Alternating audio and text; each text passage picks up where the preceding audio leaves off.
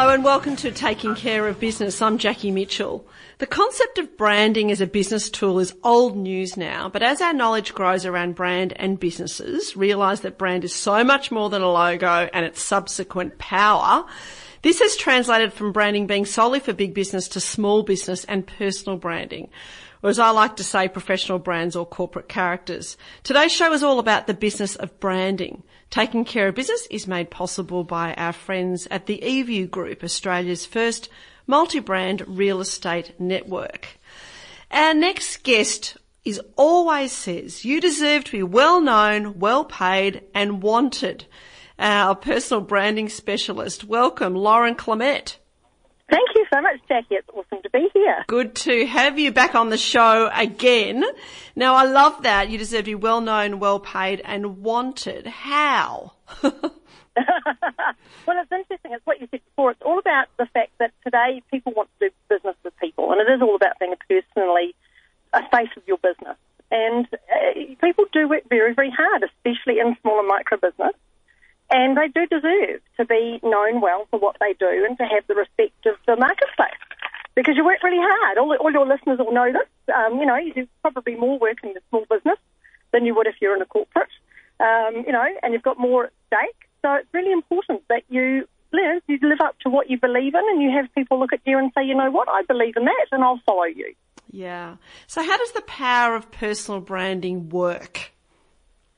Okay, so the thing I noticed, and this is probably because for years I've worked in the branding industry and in the branding world, I worked, was very fortunate to work, work with some of the world-leading advertising agencies over the years, and it was before the internet. So that tells you a bit about my age. but um, but what I noticed back then was was that it was relatively difficult to get your brand out there if you were a small business. Um, there are only a few channels available to you, TV and radio and uh, maybe the magazine or the newspaper and billboards and so on. Um, and because of that, I think people used to spend a lot more time really thinking about their strategy and what they wanted to be known for and the effect they wanted to have with their brand and how they wanted to engage people. Whereas today, there's so many more options, and now you can start your own TV channel on YouTube. You can start your own radio station with a podcast. You can start your own magazine with a blog. Um, the trouble with that is today it's almost too easy.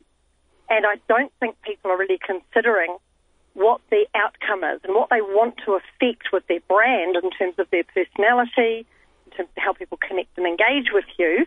And they're just getting out there and doing what I call WOFTAM marketing, Jackie. I don't know if you've ever heard of WOFTAM before. No, but I love I, I love your your creation of terms and words. So I'm, I'm, I'm, not surprised you've come up with that one. That's a good one.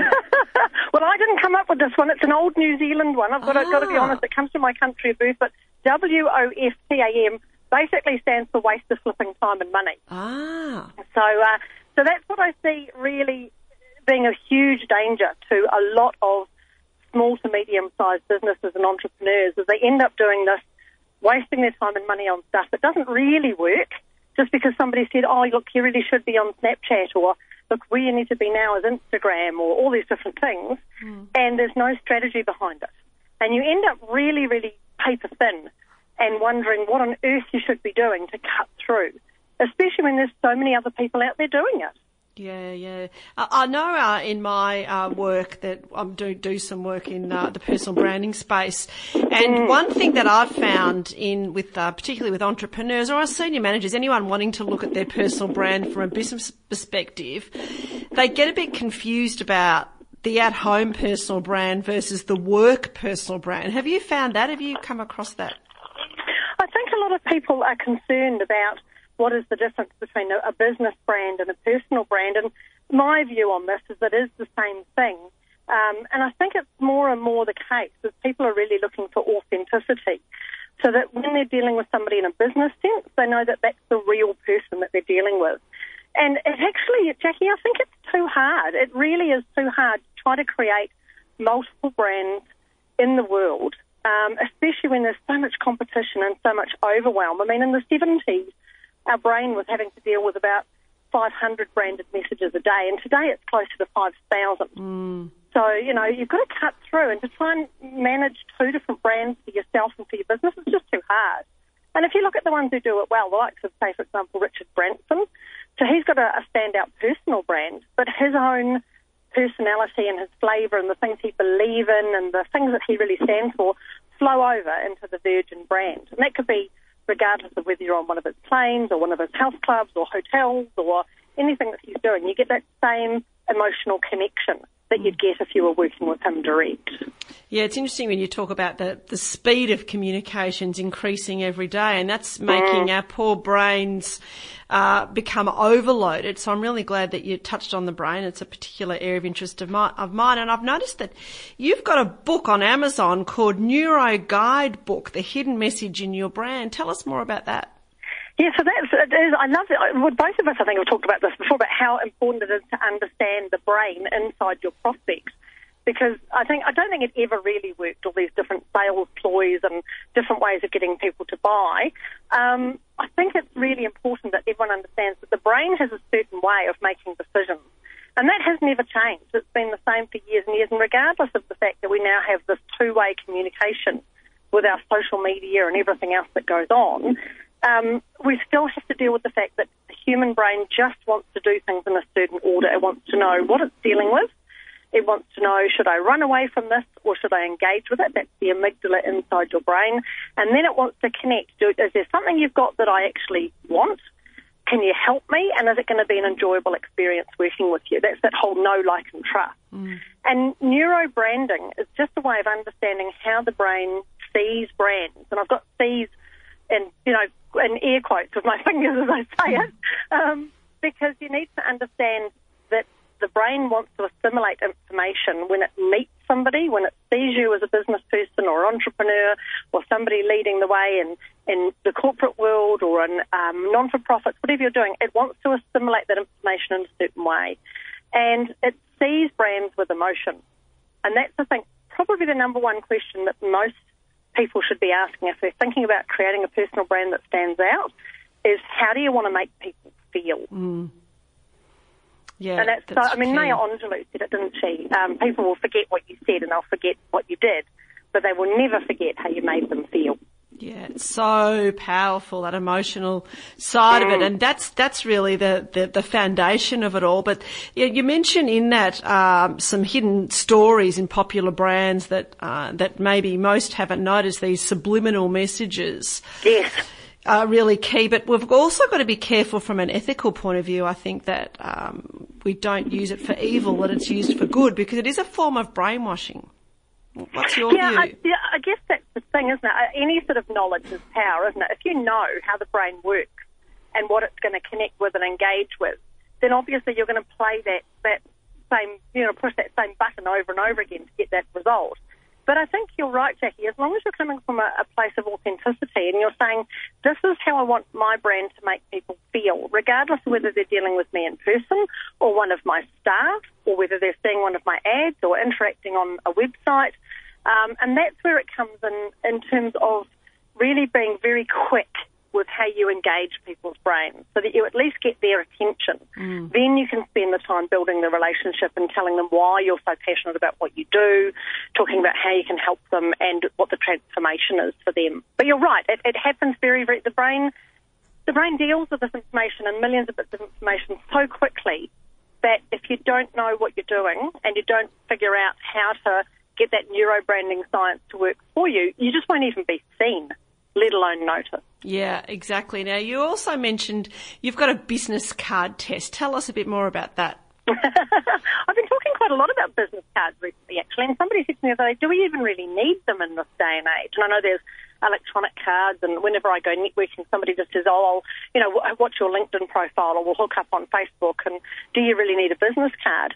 To me, a business card is it's a little mini billboard for your business, and it helps with that recall so that um, when they they need something a lot later on, they go, oh, there's that person that talked to me about either dental hygiene for my dog or whatever it is, mm. um, and they look at your card and they can remember that it was bright green or it was orange or was whatever the standout colour is. So the business card test very much is if you could give it to somebody and they could tell from looking at your card exactly what it was that you do and what your standout point of difference is, and they could actually repeat that back to you without even asking any questions, then you've done a good job.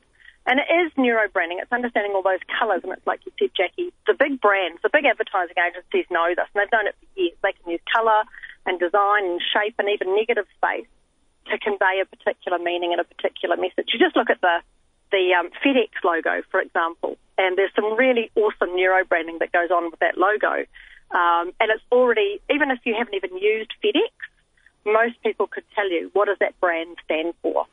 And they would say, speedy delivery, I can trust that it's going to get to the place that I want it to go to. It's not going to go round to China and London and um, Canberra before it gets to me here in Sydney. You know, they know if you get them on FedEx, it's going to get there directly and, and it's going to be fast. And even if you haven't used FedEx, that's probably what you would suggest that brand is all about. Yeah, it's really about what people are saying about your brand when you're not there. So the business card test is a good one, and I, I agree with yeah. you that I don't think people think enough about the business card design.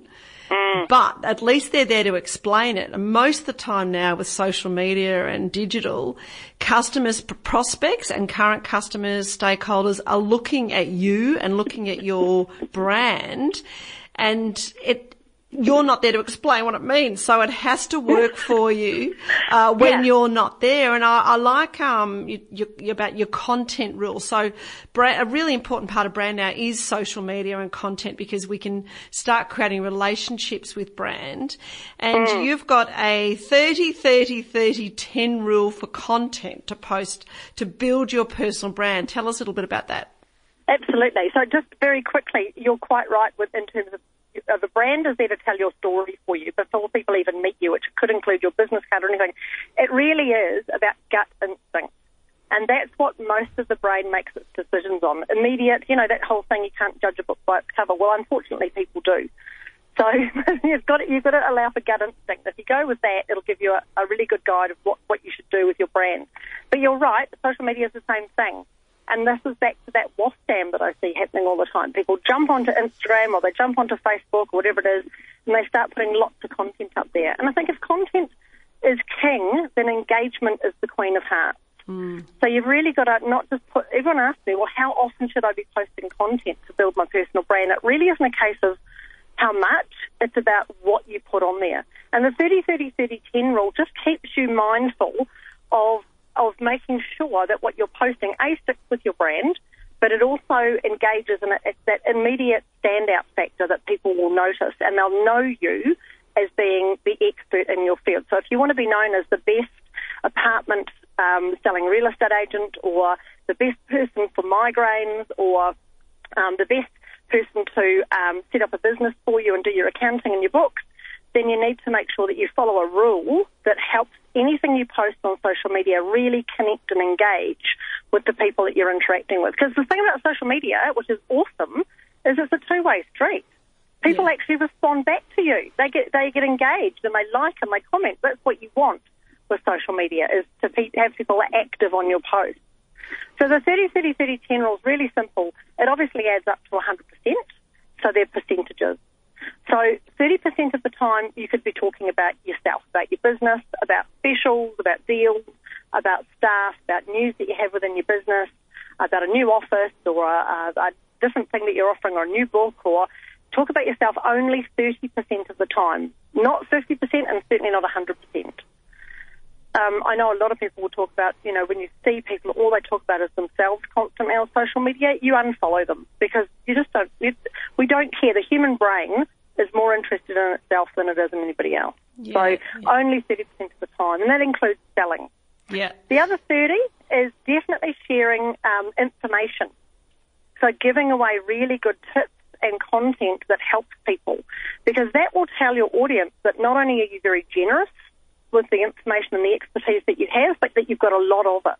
And if, man, you're giving this away on social media, what, what could I get from this person if I worked with them? If I can give you five tips to, to avoid um, ticks for your dog, or three ways of doing yoga before you start breakfast, or five ways you can avoid having a heart attack, um, you know, all these different tips and, and insights that you can share that really does help reflect the fact that you know what you're talking about and you've got some really good content.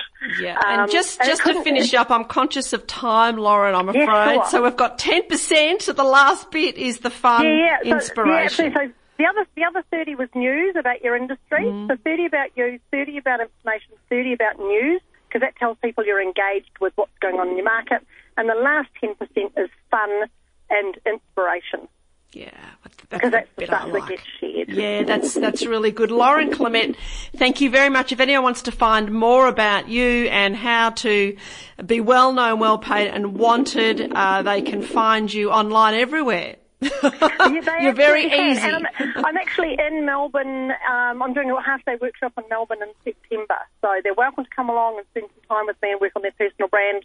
It's going to be an awesome time. And I haven't done very many workshops in Melbourne, so I'm looking forward to it. Oh, that's that's wonderful. Well, uh, we'll hopefully to get a bit warmer for you because you're up in uh, the nice Sunshine Coast today, I believe. Yes, I am. It's awesome and beautiful Lucky in the sun you. today. Lucky you. Well, at least we're nice and warm here in the studio. But if uh, if anyone wants to find out more about Lauren Clemett, they can uh, they can find you online, as as all good brands should be easy to find. Lauren Clemett, thanks again for your time.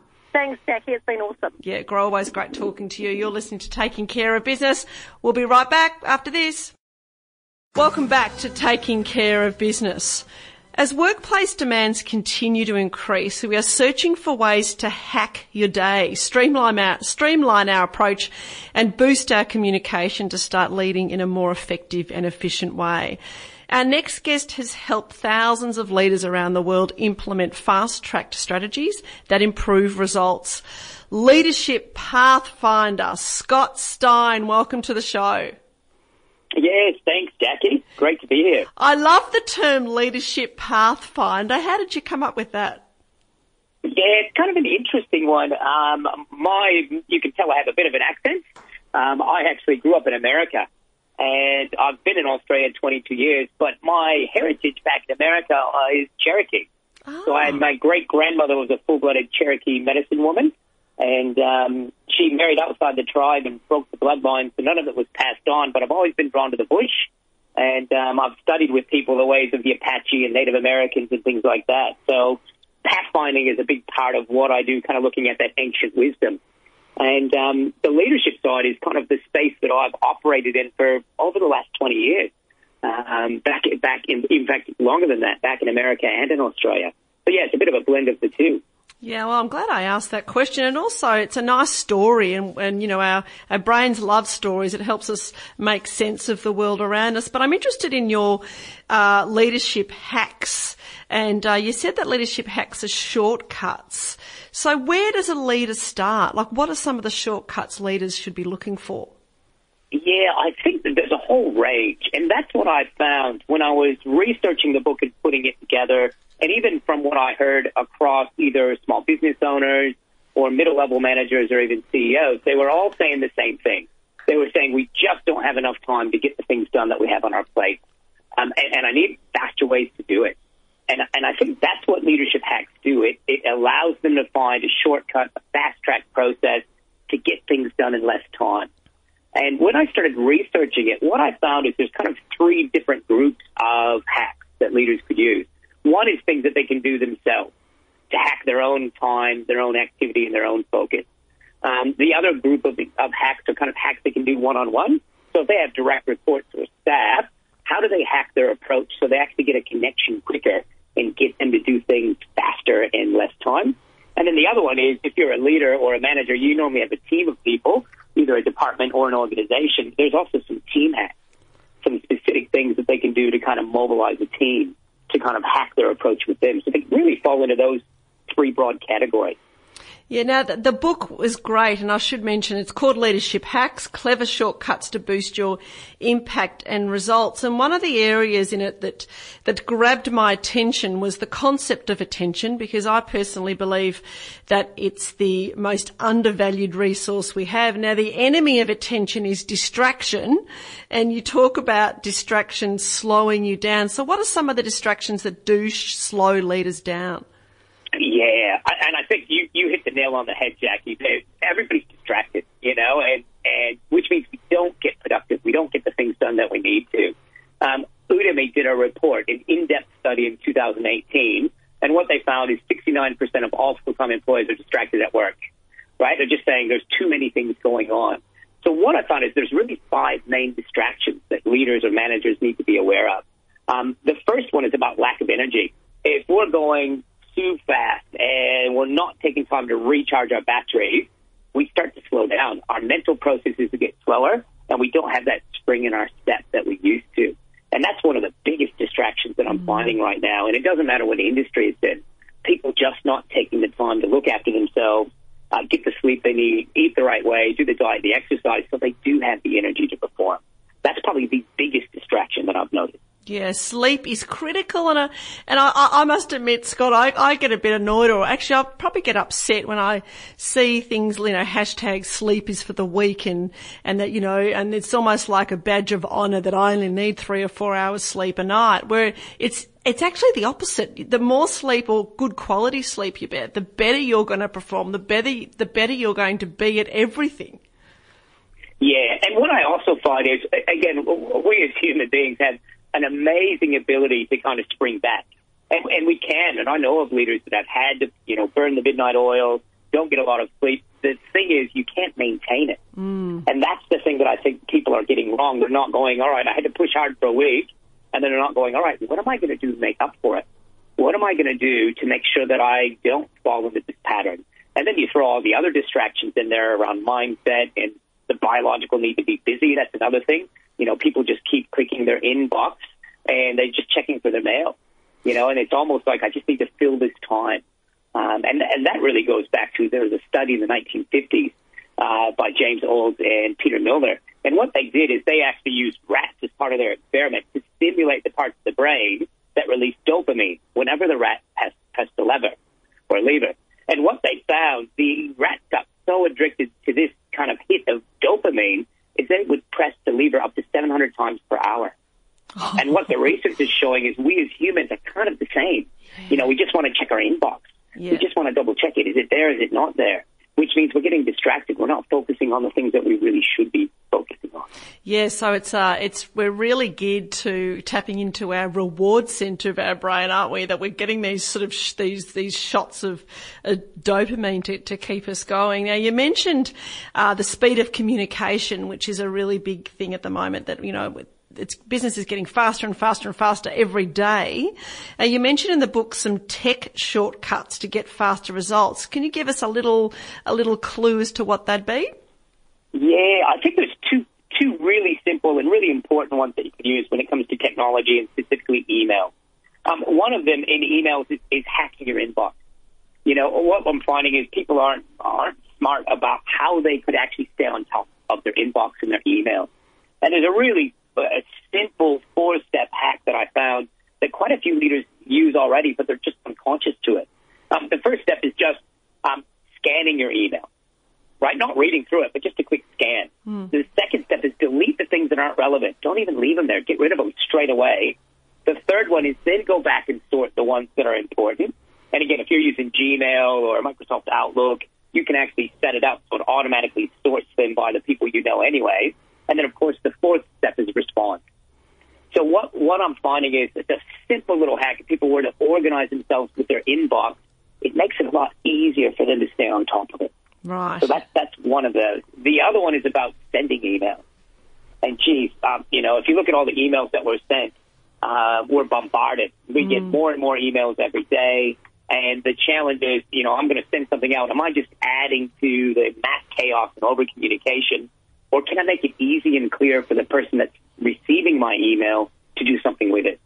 So a couple of hacks on sending emails. Uh, one is make sure that you tailor the subject line, right? Yeah. Make it relevant. Make it clear on what you want them to do. You know, make your message linked clear. Use visual texture in your email. So don't just type a, you know, bang out a flat email with just normal text.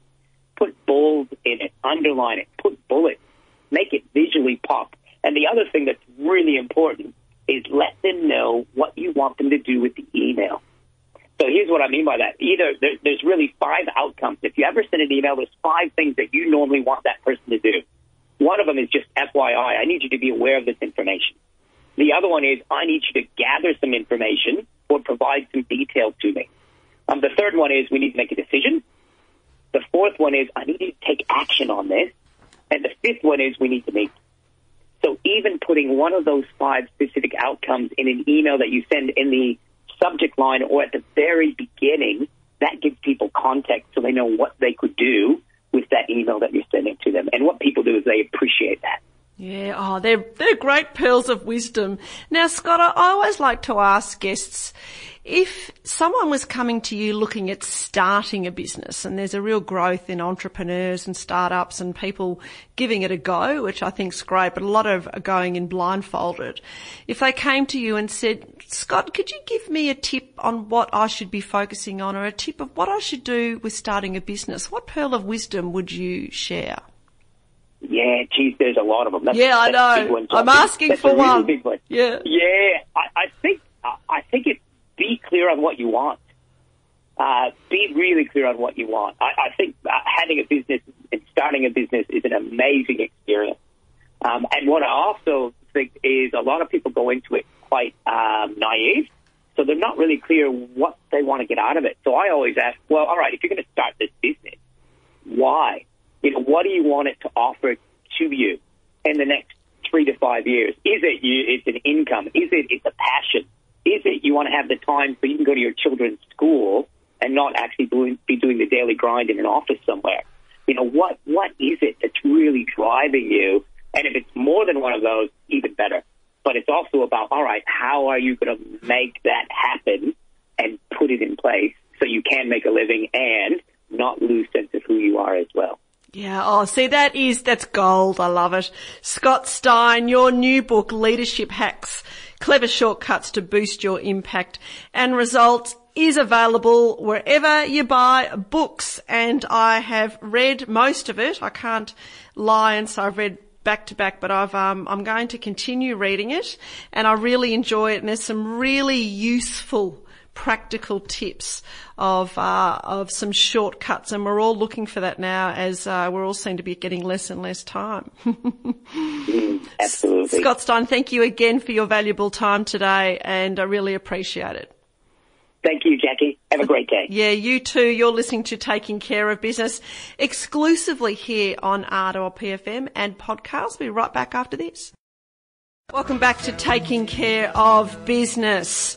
Our next guest is a content manager, editor and publisher.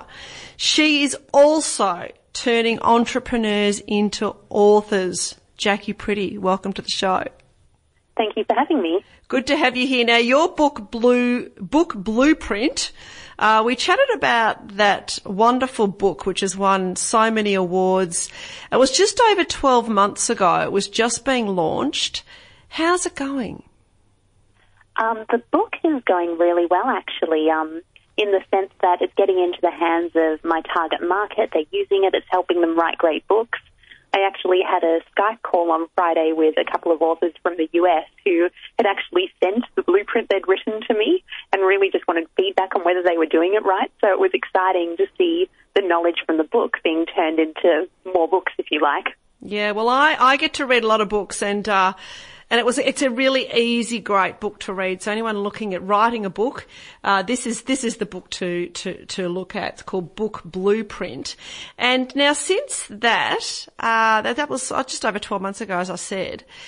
Have you got another book in you? What are you What are you up to now? well, I did release a mini book earlier this year, and a mini book is a book-like thing, if you like. It's a shorter version of a book, so about A6, 60 to 90 pages, so sort of like what you'd see in the gift section at Dymocks. Mm. And it's a great way for people to become published authors if they don't feel like they have a full book in them just yet.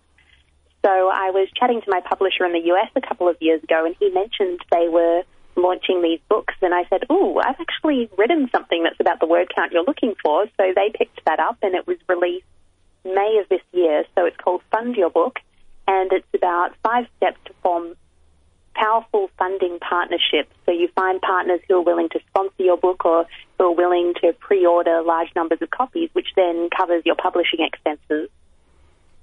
Oh, that's that's a great idea. So can I just say, clarify. So you got book blueprint, which is classified as well a normal book, but this mm-hmm. is a mm-hmm. short version. And what, what what was the term you used for the shorter version? A mini book. A mini book.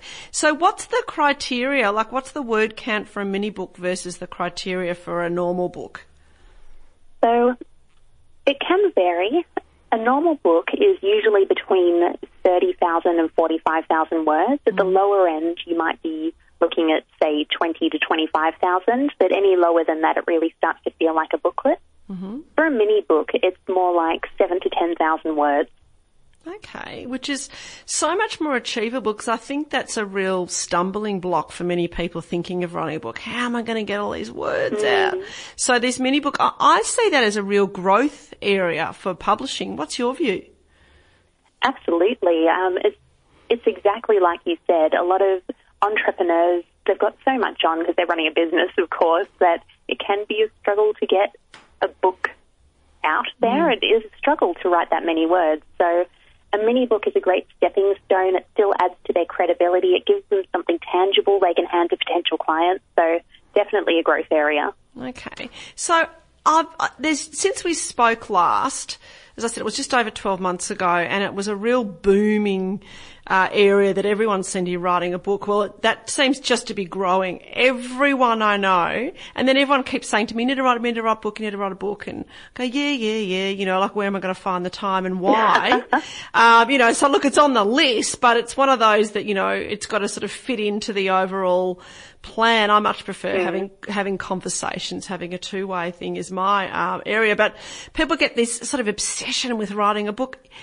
Have you found that? Is it still growing like it seems to have gone berserk? Has it reached saturation or has it still got room to grow?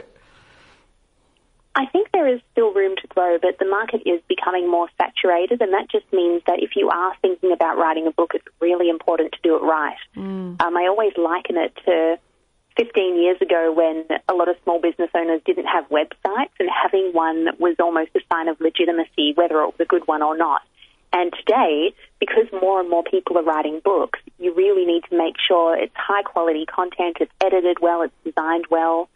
Otherwise, if you do it like poorly, if it's a poor quality book, if you if it looks cheap, it can actually be detrimental, I think. So yes, because the market is getting more saturated, quality is more important than ever. Okay, that's a really good tip because I see these books and particularly ones that are self-published, you've got to be really be wary. And because it's hard mm-hmm. to get a book deal. Okay, it always is, always will be, it always is. So people are going, oh, well, self-published, which is not a, a bad idea, but it's actually getting it right because if it is a poor quality, that then translates to your brand being of a poor, poor quality because it's an extension of yourself. It's, I suppose, uh, it's the ultimate business card in a way. Absolutely. And, but it can be a very expensive business card. So what sort of budget would someone be looking at if they're thinking of writing a book? How much money should they be saving up into their business account? It can vary quite a bit, and I do have a blog post on the Grammar Factory website about this, which breaks down every stage of the process, what the typical range is, and the reasons for that range. So if I use editing as an example, editing alone can range from $500 to about $6,000. And the reason there's such a broad range there is because at the $500 end of the spectrum, you're working probably with a proofreader who's just going to correct your spelling and grammar, mm. and that's it. Whereas when you're up at the $6,000 end of the range, you're probably working with an editor over multiple rounds of edits. There's a good chance they're pulling your book apart, putting it back together, doing a fair bit of rewriting for you, and there might be a second editor involved in the process who's reviewing it or doing the final proofread. So, and that's just editing. so mm. that holds true across the entire publishing process. So people who do it quite cheaply can do it for a couple of thousand dollars, but it's also quite common for people to spend fifteen to thirty thousand dollars if they're if they're hiring the right people, if they're working with a team end to end, and particularly if they're working with an end to end self publishing company, because obviously end to end companies do have a margin they've got to charge above and beyond the suppliers or team members they work with. Okay, of course, there's uh, the design element, there's printing. Now, in your experience, Jacqui, what advice would you give anyone looking at a book with a limited budget where they should put their money. Should they be putting the majority of their budget in the editing side of it or in the design side of it or what, what would, what would be your advice? I think the editing is where they should focus simply because while while design is definitely important and your book does need to look good, it needs to look professional, if you spend all of your money on the cover and then really just print the Word document in the middle and no one's looked at it or no one's done significant work on it, what can happen is you just destroy all of the work you've done with the cover because suddenly there's a typo on page one or mm. your argument doesn't make sense. So all of that money you've invested in the design has just been wasted because the content doesn't live up to it. Right. So I'd say focus on the editing and then whatever's left over, put that towards the design and printing and so on. Yep. Um, something else to think about is that obviously printing can be a significant expense. So some authors might not choose to get a print run when they first print their book. They might just set it up on Amazon and other online retailers as print on demand, and then they can order copies as they need to, which can save a bit of money up front. Okay, yeah, I was going to ask you about ebook. I know a few people do that. It's just a digital copy. They don't have to uh, do the print side of it as a as an alternative. Uh, is there a particular trend or growth in, in the category of books? Like, have you seen a big growth g- growth in um, business books or self help books? Yes and yes. so non-fiction in general is growing quite a bit, and particularly business and self-help. Uh, what I'm finding is growing is the shorter books. So I mentioned earlier 30 to 45,000 words as a guideline for a book. That's about, in print it would be about A5 and around 200 pages. So those lighter books that get straight to the point that someone can read on a plane from Melbourne to Brisbane, mm. they're becoming very popular rather than the more weighty tomes you might have seen 10 mm. or 20 years ago. Yeah, yeah, yeah. Because cause most people now, a lot of people are reading on Kindle or they're reading on yeah. their phone because it's just an extra bit of weight that they're carrying, even though we still like to be able to touch and feel a book. So they'll always be there. But for travelling, that's a different market, I suppose, in a way. Mm, absolutely. And if you are writing for a business audience, particularly a successful business owner business audience or a senior executive business audience, they're probably going to be traveling quite a bit and will be using digital devices because they don't want to lug around a suitcase of books with them everywhere. Yeah. See, that's a great strategic insight because people get, they're thinking about themselves and their book and you need to go and think, okay, who's going to read it? Who's the target audience? Mm. What do they do? How are they going to read? Are they going to read it on a plane? Are they going to read it on their holiday? Are they going to read it at home? Are they going to read it on a device? And actually really going into the mind of, of the, their audience is, is really key. Absolutely, and it's one of the first things I tell my clients to focus on right when they're thinking of their book idea because the audience is going to it's going to inform how you communicate your message. It's going to inform the the style of your cover. It's going to inform the format you publish in. So it's crucial to know that up front. Yes. Now, I just wanted to touch base. You've got, as you said, you've got a blog on your website, the Grammar Factory, and I just want to talk about the Grammar Factory because I know I follow you on social media and I love all your grammar glitches that you find and how how bad people are with their spelling. Now, why does spelling matter? I think it comes back to credibility because if there's that saying, how you do anything is how you do everything. So if you aren't taking the time to ensure that a Facebook ad or a social media post or a blog post or a book is written correctly and it's written clearly, then subconsciously your audience thinks that's how you treat everything and they're going to think that you take the same care or lack of care with the product or service you provide. Yes, and I, I do agree with that. Now, what's one of your pet hates, Jacqui Pretty? Just delve a bit deeper. What's a what's a common spelling mistake that really grinds your gears? For me, it isn't the spelling mistakes. It's just the misuse of apostrophes, which I see everywhere, and that drives me nuts. and what what words should we be using less, and which words should we be using more? Ooh, that's a good question. Hmm. Is it? Hmm. Is it? Have I got, got you on the spot there?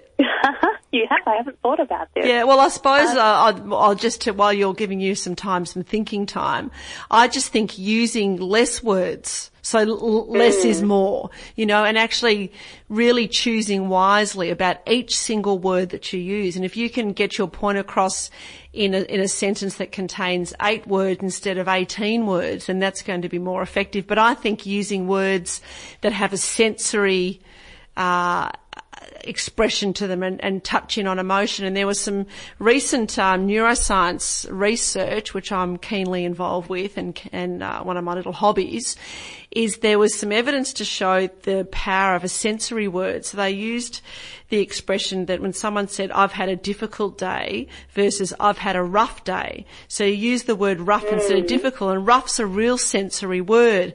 And the areas in the brain lighted up, sorry, were, were lighting up when, with the word rough that it got a much stronger reaction from the audience, that they actually understood the concept of what was trying to be said in that word, in that sentence. So there you go. I've given you some time to think. Have you got any thoughts? no, that makes a lot of sense. And I think that we all have crutch words that we use. So when it comes to what words we should use and what we shouldn't, I'd just say look for the words you don't usually use and try to integrate them into your vocabulary. And some examples of crutch words are things like saying really all the time or very or something is always such and such or never such and such. Mm. Uh, rather than the example you gave was perfect. Rather than saying difficult, rough is the perfect word for that situation. Whereas when you start using or when you rely on those crutch words like difficult, you find yourself inserting all of the reallys and veries to try and make it stronger. Whereas if you have the strong word to begin with, it's much more powerful. Yeah, I think that's a great bit of advice, and and I think simplicity, and and I'm wanting to. Go and speak like I'm in grade three, not grade 11, yeah. you know, and I came across something the other day and it was the, um, I was doing a presentation that had been written, part of it had written for me and, uh, and it was to students and they used the word scribe and, and what they actually meant to say was just note taker but they used scribe and no one understood what it meant. I'm talking, there's a room full of 19 year olds mm. and I looked at the word and I thought that, that word doesn't mean, it's like a hundred years ago that they used the word scribe. Mm. You know, no one uses that. And, and I actually asked them who knew, knew what it meant. And there was quite a few international students there as well. Well, of course, they didn't know. And even the ones with English as their first language, they had no clue. And so it's just about simplicity because the speed of communication is so fast that the more simple we can communicate, then the more effectively we're going to get engagement and understanding. Yes, that's so true. Yes, well, I think we'll leave it there as I'll just get off my soapbox there. Jacqui Pretty. Jacqui Pretty, always a delight chatting with you. Now, you're about to head off overseas. What's going on there, just quickly? I am. In fact, next week I'm moving to Estonia. Estonia, uh, why? We, well, Estonia, it turns out it's the startup capital of Europe. So it's ah. where Skype was founded. And after that, a lot of the tech startups just congregated there in the capital, which is Tallinn. Right. So I've actually gotten an opportunity to do some content marketing work with a company over there. Mm-hmm. And yes, that's all happening very quickly. So next week. Fantastic. Well, we wish you continued success and I look forward to our next encounter because there's always lots of pearls of wisdom from you. Jacqui Pretty, thank you for your valuable time today. You're very welcome. Thank you for having me, Jackie. Always great. You're listening to Taking Care of Business. We'll be right back after this. Welcome back to Taking Care of Business. That's the end of the show. Can't believe it goes so fast. We hope you've enjoyed eavesdropping on our conversation today, picked up some tips, learned something new, or at the very least feel inspired. If you just joined us, you missed a lot, but you can grab this show on the podcast on the RPFM website, rpfm.com.au, or follow us on social media. Thank you to all of our worldly guests today, and we look forward to your company next Friday at 11am. In the meantime, keep taking care of your business.